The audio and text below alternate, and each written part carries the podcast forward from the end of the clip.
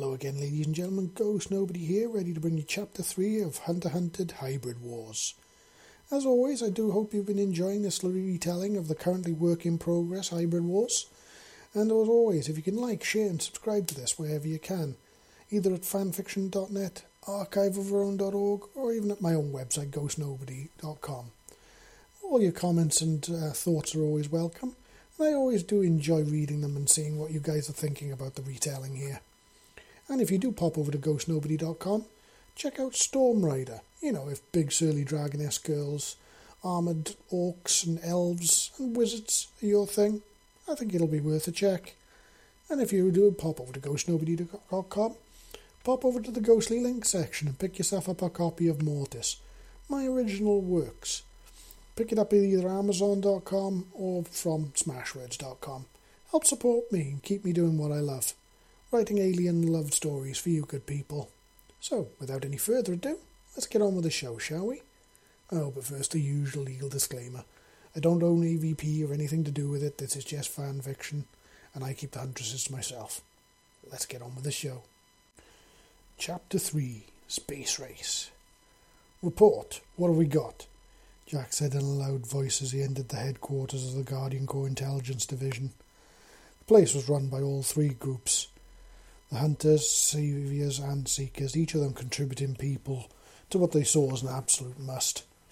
Intelligence gathering and analysis was fundamental to the survival of any civilization. And while Clan Mason wasn't exactly big enough yet to really be considered as a civilization by most standards, it was certainly on the way. And given that the top players in the clan had all had both combat and military experience of some variety, they all understood it well. Out of the three groups present in the intelligence HQ, the Seekers made up the smallest number, given that they were the smallest number of the three factions that made up the Guardians to begin with. It had always been Jack's intention to seek out more when the time was right, as Dream Warriors were very rare, and the ones that made up their number so far either came to them from humans or had sought them out on their own through word of mouth from the Yautja clans.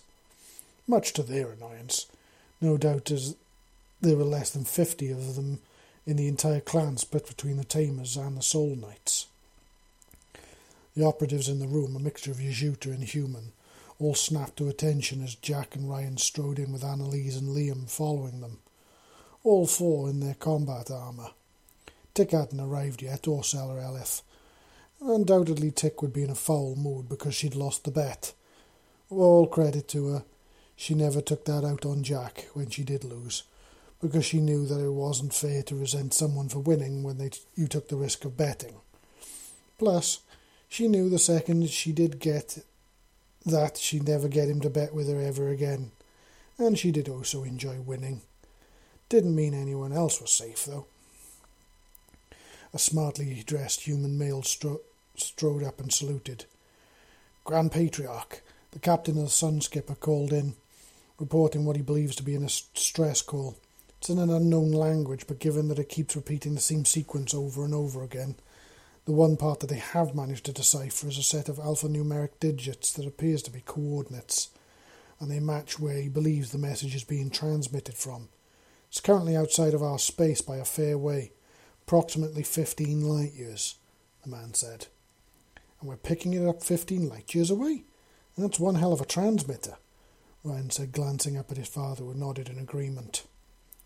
How long do you think it took the message to travel 15 light years? For all we know, it could have been sent thousands of years ago by a dead civilization. Jack said, and the man who carried the rank of lieutenant t- shook his head. That's the unusual thing, Grand Patriarch. The captain of the Sunskipper wondered the same thing, and he hooked it into one of our deep space relay satellites to see where the message was picked up, and to see if he could work it out. How long the message had been travelling according to his calculations, it was simply hours.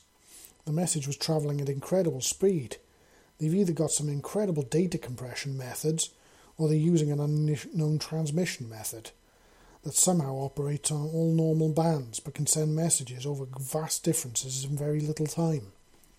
Either way, Grand Patriarch, I believe it would be worth looking into the lieutenant said, guiding the small team over to a bank of monitors which showed the message and the algorithms they were using to try and decrypt it.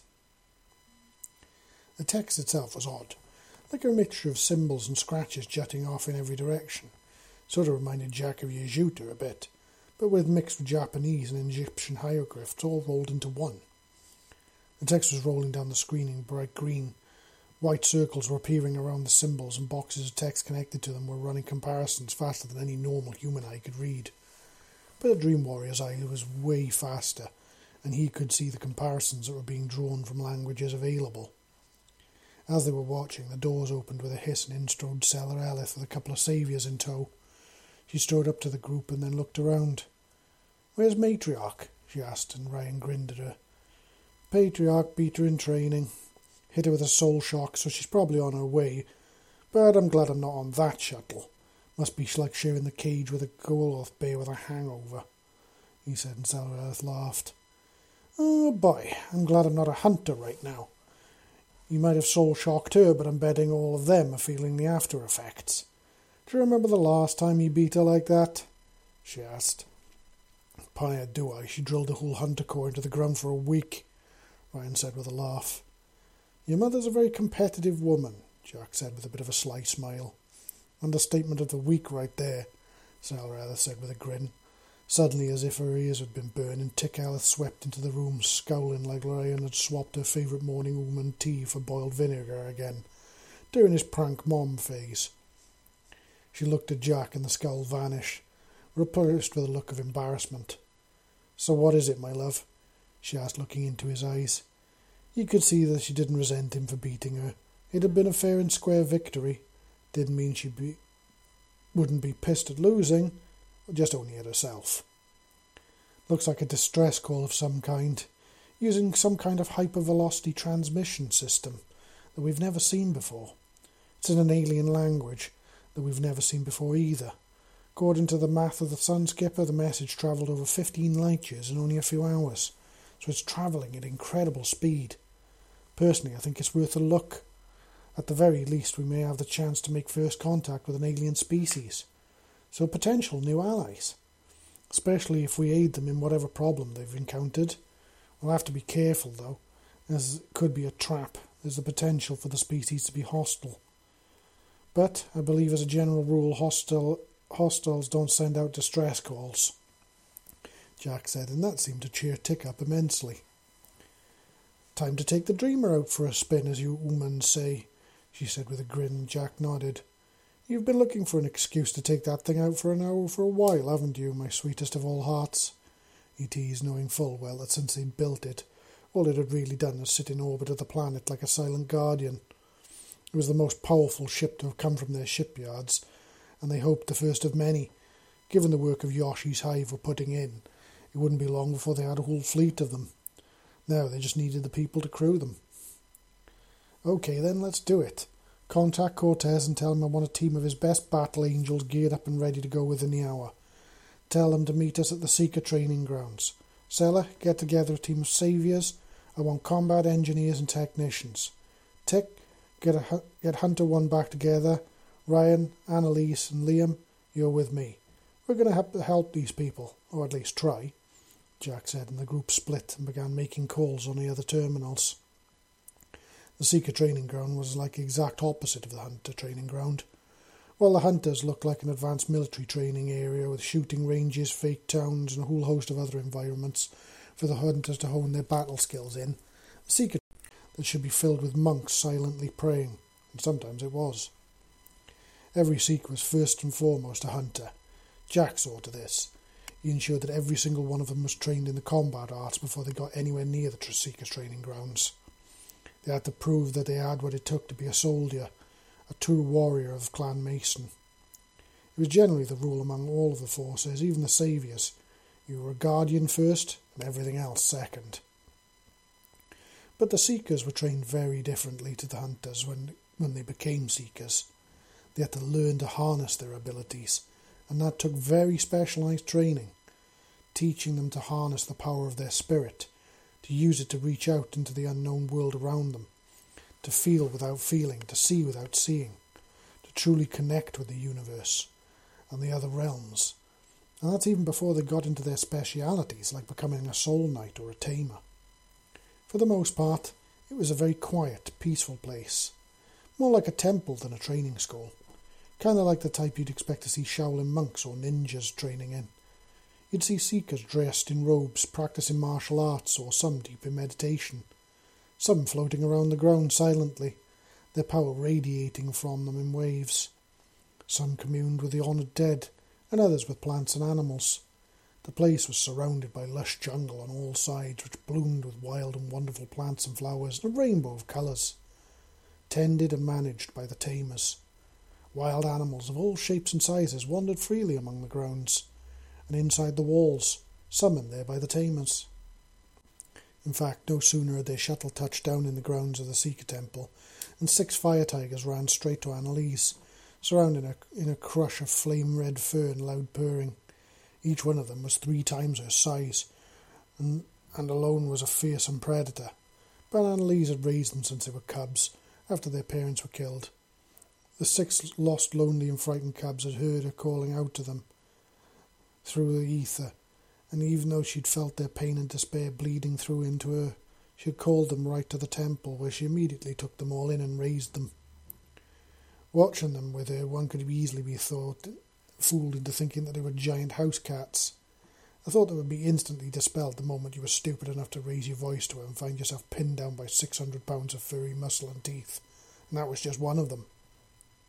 They'd kind of become the official mascots of the temple, and were forever found around the place, either training with the tamers or just lounging around in the gardens in the shade of the huge trees. Usually with Anna Lee sat meditating right in the middle of them all. Ryan was forever commenting that she must have the patience level of a saint or the concentration of a Zen master, because it must be incredibly difficult to levitate with six hundred pounds of feline trying to clamber into your lap as you did. Though that being said, they were among the number that the six huge felines were utterly terrified of, and that was Jack and Ryan. Mainly because of the r- rule of nature. As big as bad as you were, there was always somebody bigger and badder. Like Julia Ryan's Talanak, which lived outside the temple, for example. There were few things brave enough to take her on. She may be ten tons of solid muscle, scales, and teeth, but watching her around Ryan, she was like a giant puppy Jack, on the other hand, didn't need a giant pet steroid dinosaur when he could simply tap into your mind and fill it with raw and unadulterated fear with a simple look, let alone if he touched you and broke into your mind and flooded it with pain or something else debilitating, crippling you. There wasn't a single creature in the temple or around it that didn't recognize Jack as the alpha of alphas around here. Annalise Springzed, we could probably use his skills, Ryan said, getting a nod of approval from his father as he said it.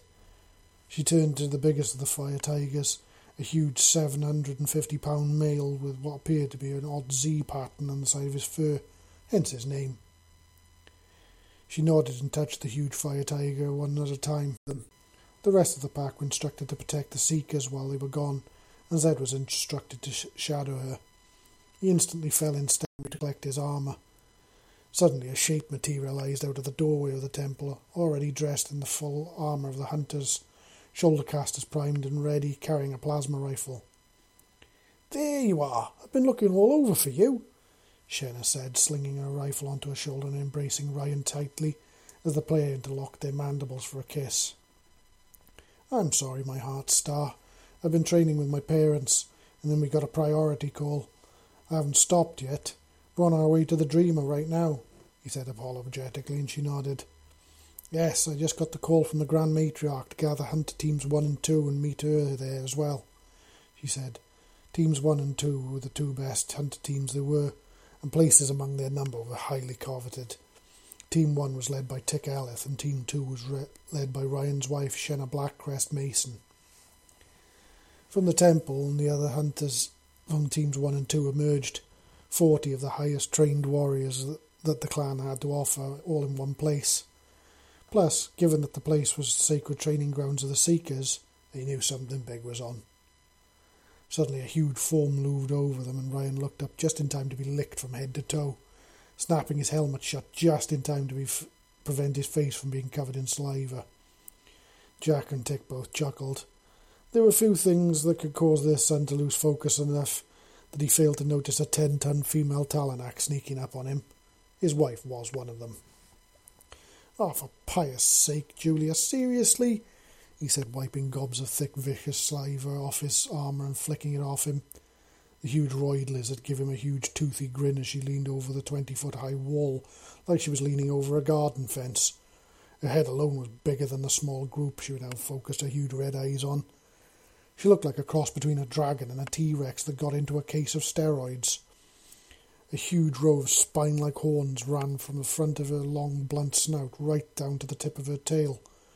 Her arms were much, much smaller than her legs, but she had a lightning fast grab and many seekers had fallen victim to her sense of humour by being grabbed and scooped up before being tasted and then deposited back down in their soaked robes in the middle of the gardens.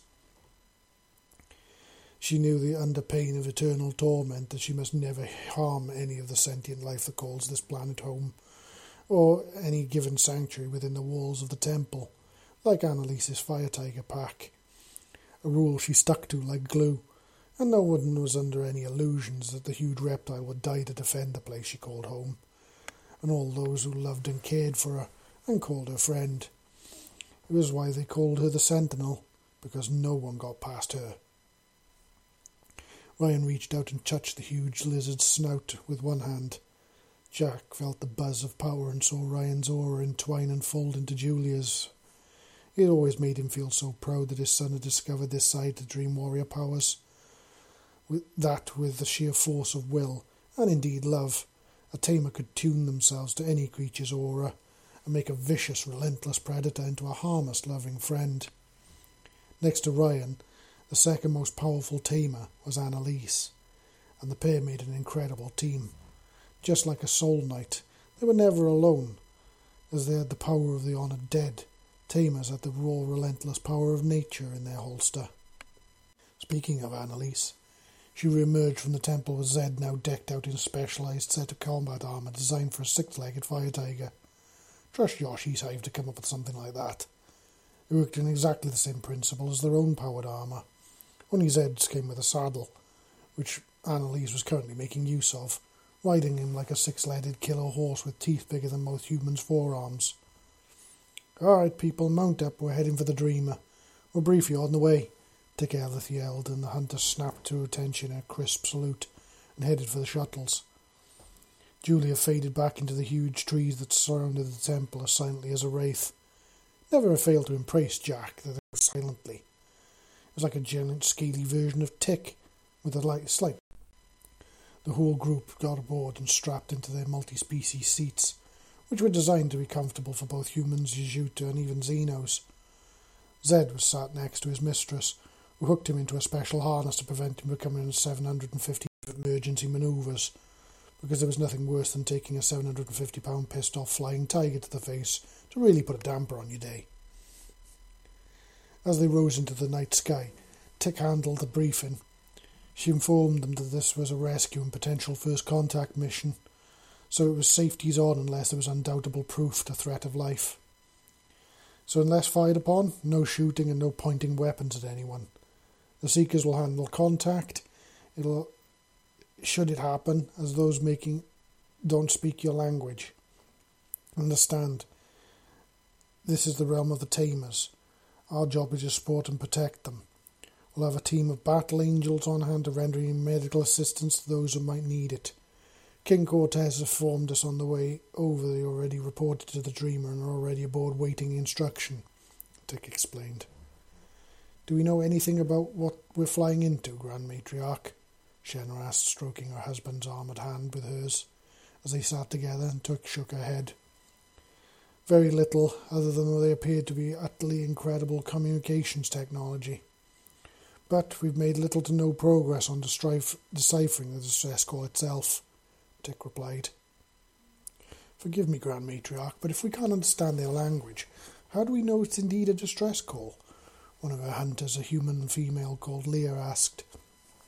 While hunters would follow every given order and would follow their leaders to certain death without single regret or issue, they were taught from day one to ask questions. Information and understanding equals better decisions all round. Even as larger than life as Tick was, she prided herself on being approachable. well, as approachable as a nearly seven foot Yautja female who is clan matriarch and who has tempers so legendary it makes every male Talnak in a five square mile radius wince every time she goes out hunting, can be, really. We aren't 100%, but according to our analysts, the repeating numerical sequence and transmission sources match up. So it would be too much of a coincidence. It matches the pattern of a distress call, but even if it's not, at the very least we can have a chance to make first contact with a previously unknown alien species, and possibly offer them aid. So, with that in mind, first contact protocols apply, people.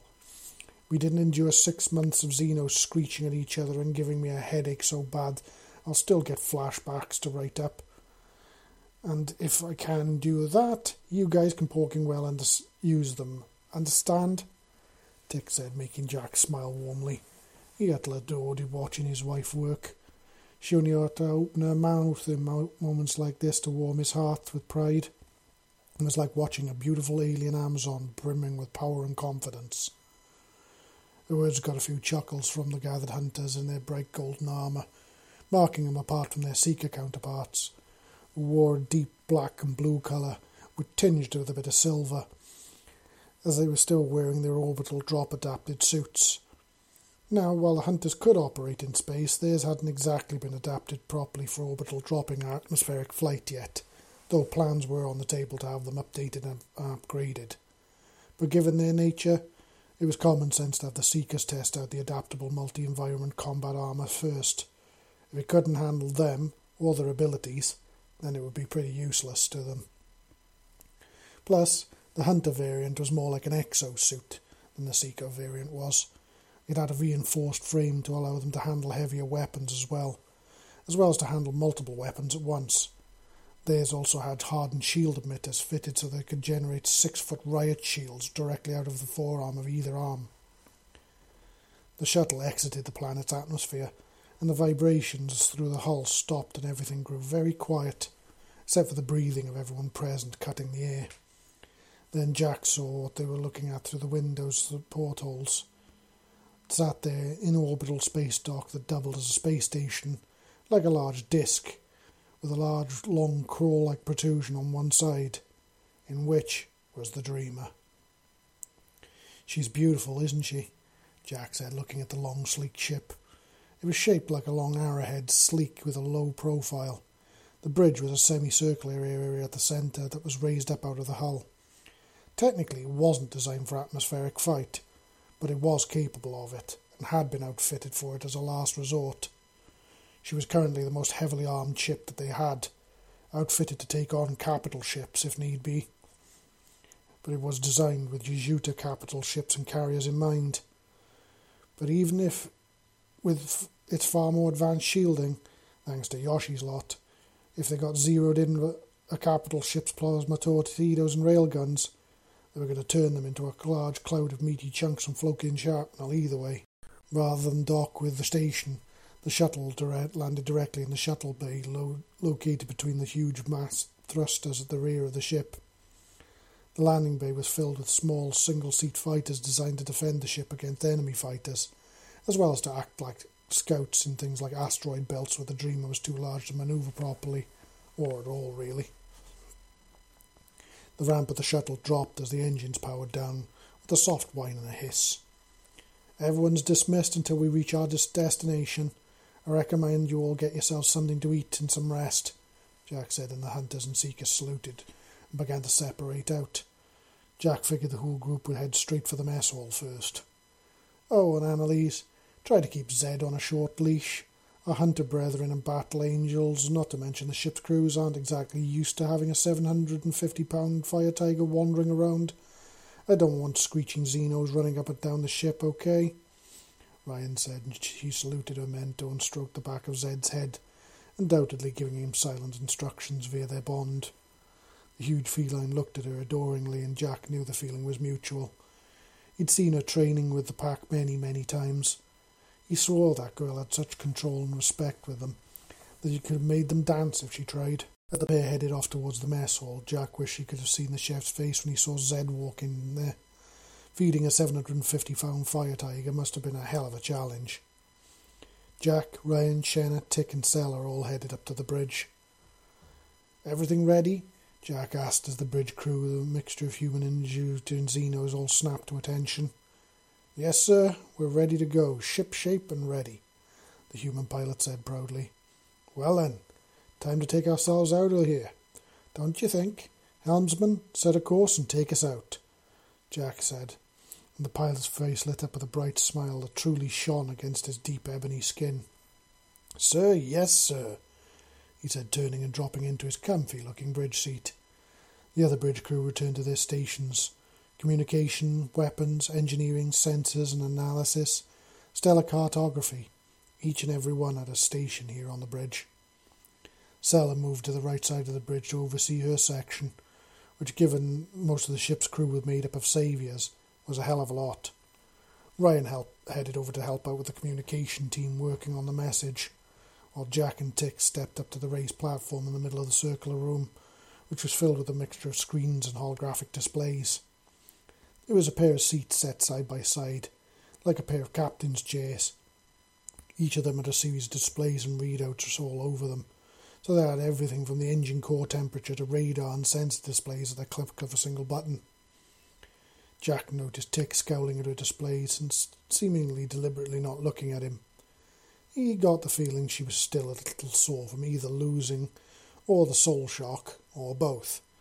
It was something he rarely used in their sparring because it was kind of a cheaty move, because it was pretty much unavoidable. He got the feeling she was kind of pissed about getting a reminder of just how strong her husband actually was, which was odd because she usually revelled in his strength. So that, that that left her being sore about losing the bet. He leaned over and stroked her predlocks with one hand, enjoying the feel of the glass, smooth, hot, fleshy tubes running through his fingers. Something wrong, my proud huntress? he asked innocently, and she glanced at him and instantly saw it in her face. She made a huff noise, blowing out a huge sigh. She knew it was pointless to try and hide her feelings from him, and he knew that she would never lie to him. It was one of the absolute rules of their love no lies about anything, ever. Truth and only truth, even if it hurts, because they could work it out together. And lies just breed mistrust. And that is a thought that neither of them could ever bear. That was their truest heart star didn't trust them enough. I don't like losing, and I'm sore from whatever you hit me with. I've never seen a move like that before. What was it? Tick asked, obviously hoping to help figure out to help her hunters a way to counter it, and Jack cocked his head.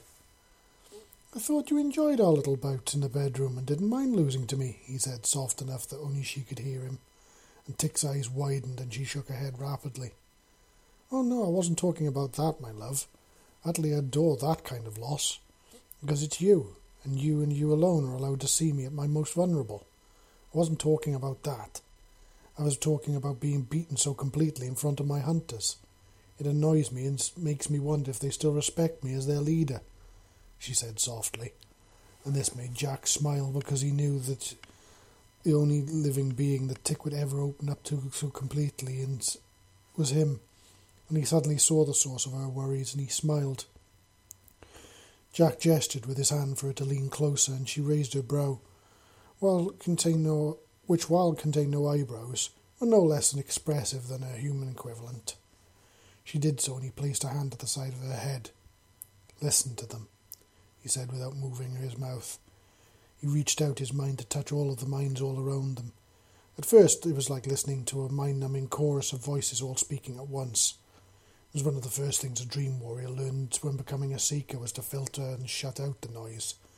Filter it and sift through it like you were panning for gold. What she got was a rush of pride.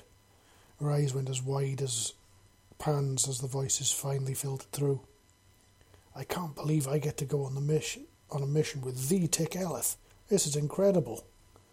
Oh wow, this is deep space. I'm going into deep space as part of Hunter One. This is the best day of my life. These were a few among the comments that floated around their heads, and Tick looked at Jack in surprise when she heard the next ones.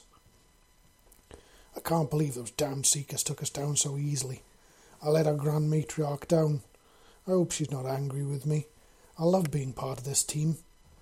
Gods above, those seekers are strong. No wonder our Grand Matriarch loves the Grand Patriarch. Where can I get me one of those? See, my love, not a single one of them cares that you lost. They blame themselves for letting you down, not the other way around. When in reality, none of you let the other down. We went in there fully intent on winning. So were you guys. We had the better plan that day. That's why the Seekers and the Hunters work perfectly together.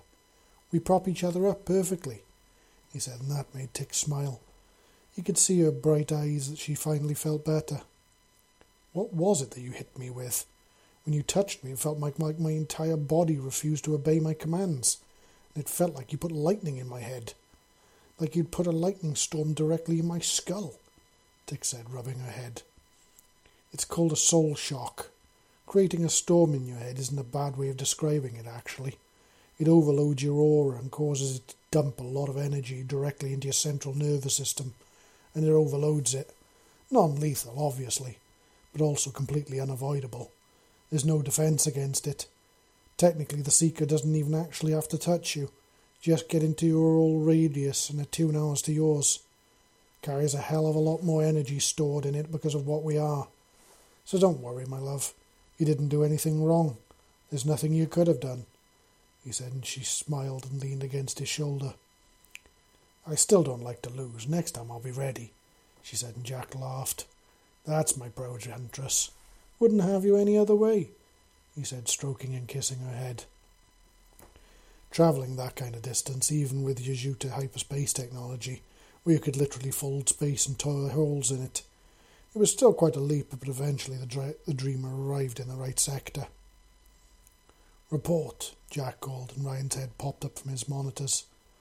I'm picking up a large mass, about 400,000 kilometres from our position. It's gotta be a ship, he said. Are we close enough to get a look at her?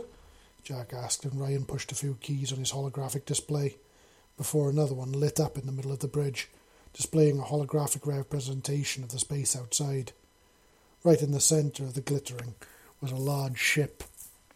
It was bigger than Dreamer by a fair bit, at least three or four times the size.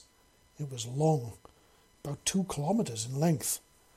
The main body of the ship seemed to be a long, thin tube like structure Connected to the sides were appeared to be pods of some kind, like circular transport pods, shaped like metallic footballs.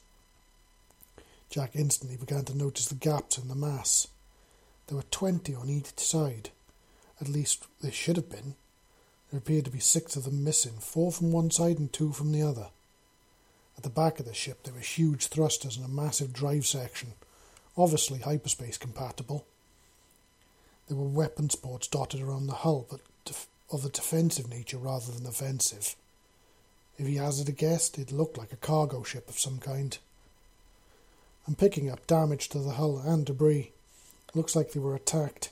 Pirates, maybe? Not sure if the debris is from this ship or whoever attacked them, though. Ryan said, his voice taking on a bit of a hard edge. Life signs? Tick asked, and Ryan shrugged. The hull appears to be made of a metal composite designed to scatter our senses, so I really can't see inside or get any readings at all. Probably to prevent anyone scanning their cargo. But we do at least know this is definitely the source of the distress call. We've backtraced it and the symbols on the hull match the data from the transmission we got, Ryan said. Hail them. Let's see if we can find anyone to talk to over there. Meanwhile, move in closer and prime all the defensive systems.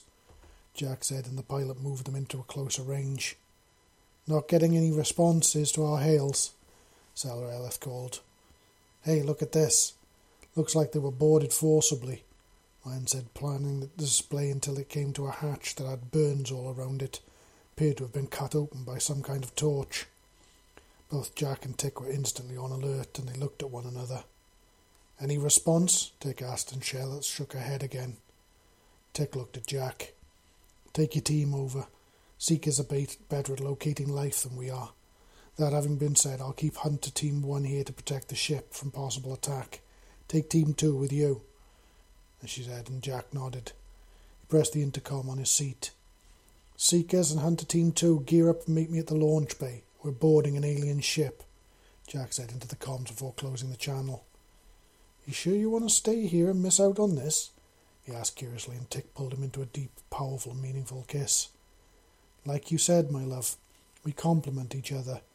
This time you get to search the creepy ghost ship, because if there's life out there, you'll find it, or my hunters will. And if not, only your guys can ask the dead what happened. Meanwhile, we'll stay here and try and figure out who attacked them, where they went, and if they aren't just lying in wait to hit whoever shows up to help. Because aren't they going to get a surprise when they come in to hit a battle cruiser and a team of really porked off hunters seeking vengeance for slain innocents? Tick said, and Jack stroked her head. All right then, see you soon, my love. Ryan, Sela, Shanna, we're up, so let's gear up and go, Jack said, and the group headed for the elevators. Jack flexed his arms and rolled his shoulders. His shoulder mounted plasma casters whirled and clicked, standing up on their gimbals, automatically calibrating and aligning to where he was looking, adjusting to ensure that neither was pointed at his head or even close to it. Then they reset and connected back into their holsters, locking up as they did. Jack tapped behind his head to check his sword was in its scabbard securely, before finally checking in on his Omni rifle. He was one of the only one of the thing ones to carry this particular weapon, as there were only currently three of them in existence, and Jack and Tick had two of them. The other was in the hands of Shenna, which, given she was one of the mar- best marksmen, markswomen of the hunters, made sense. These weapons were designed to combat most types of shielding or armour, firing compressed plasma or railgun rounds, even low velocity ballistics. Made them a fair bit heavier than their standard plasma weapons, but it made them far more effective at combating a variety of opponents at a variety of ranges.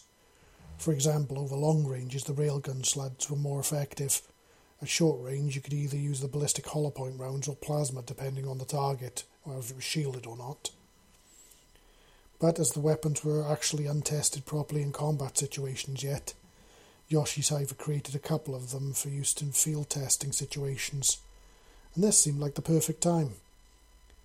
The elevator doors opened into the shuttle bay with a whoosh. They stepped out to find the team standing in front of one of the shuttles. Twenty hunters stood in front of it in two lines of ten, checking their weapons until their commander appeared and they all snapped to attention. By contrast, the other two seekers, Annalise and Liam, were stood fussing over Zed. All right, guys, we're boarding an alien ship without invitation, but indications are that they've been attacked, possibly by pirates. This is a mission of mercy. We're there to render aid to any if needed. Hence why, Jack said as he was speaking, four battle angels appeared dressed in their bright white and pink battle armour might be eye catching, but it was designed to mark them as field medics. All known military laws preventing the target of medics in the fields, as their job was to save life. Though, given that they were xenomorphs, they were far from defenceless, and each of them had been trained extensively with the hunters before they could even become a battle angel. That, and they were armed. They snapped to a crisp formation, their faces hidden behind their helmets' faceplates. Well, Yes, as I was saying, we're there to find out what happened, who these people are, and to help and render aid if we can. So do me a favour. Don't point weapons at anything unless you see you there's a direct threat to life. Example, they aim and shoot at you. But that having been said, keep your shoulder cannons primed. Hustle up and load up, Jack said, and the group, including one now giant and armed fire tiger, was wearing a speci- specially designed suit, all loaded into the shuttle. Jack actually remembered the first time he'd been made to put it on so he could operate in a vacuum like them. It was like watching a house cat trying to walk in high heeled shoes. The flight from the Dreamer to the alien ship was short. They opted to use the same cut open hatch that had seen cut open, and they locked a docking seal over it. There's no atmosphere beyond the seal. Not exactly far how, sure how far the vacuum extends, but I'm picking up sealed bulkheads further ahead. But that should allow us to stabilize the atmosphere into the vented airlock, pilot said. Jack gave her a thumbs up. Magnetic boots, people, and uh, paws. If there's vacuum beyond the further bulkheads, I don't want anybody flying off into the compartments, especially not confused fire tigers. Jack said, and everyone looked at their wrist comp and did so, with Annalise activating Zed's magnetic paws. The group moved forward into the dark airlock, activating their night vision as they went. Beyond the cut outer hatch, the inner hatch hadn't actually been cut. It had been cracked open with a hacking tool of some kind, and they could see an open panel and exposed circuits just to the right of the circular windless door. Max? Shenra asked, looking over her shoulder at one of the human team members. On it, boss, he said, stepping forward and hooking his wrist comp into the locks. Now, this wasn't going to be easy to the computer systems, literally had nothing in common. So it was going to be using signals to try and either bypass the locking mechanism or overload it.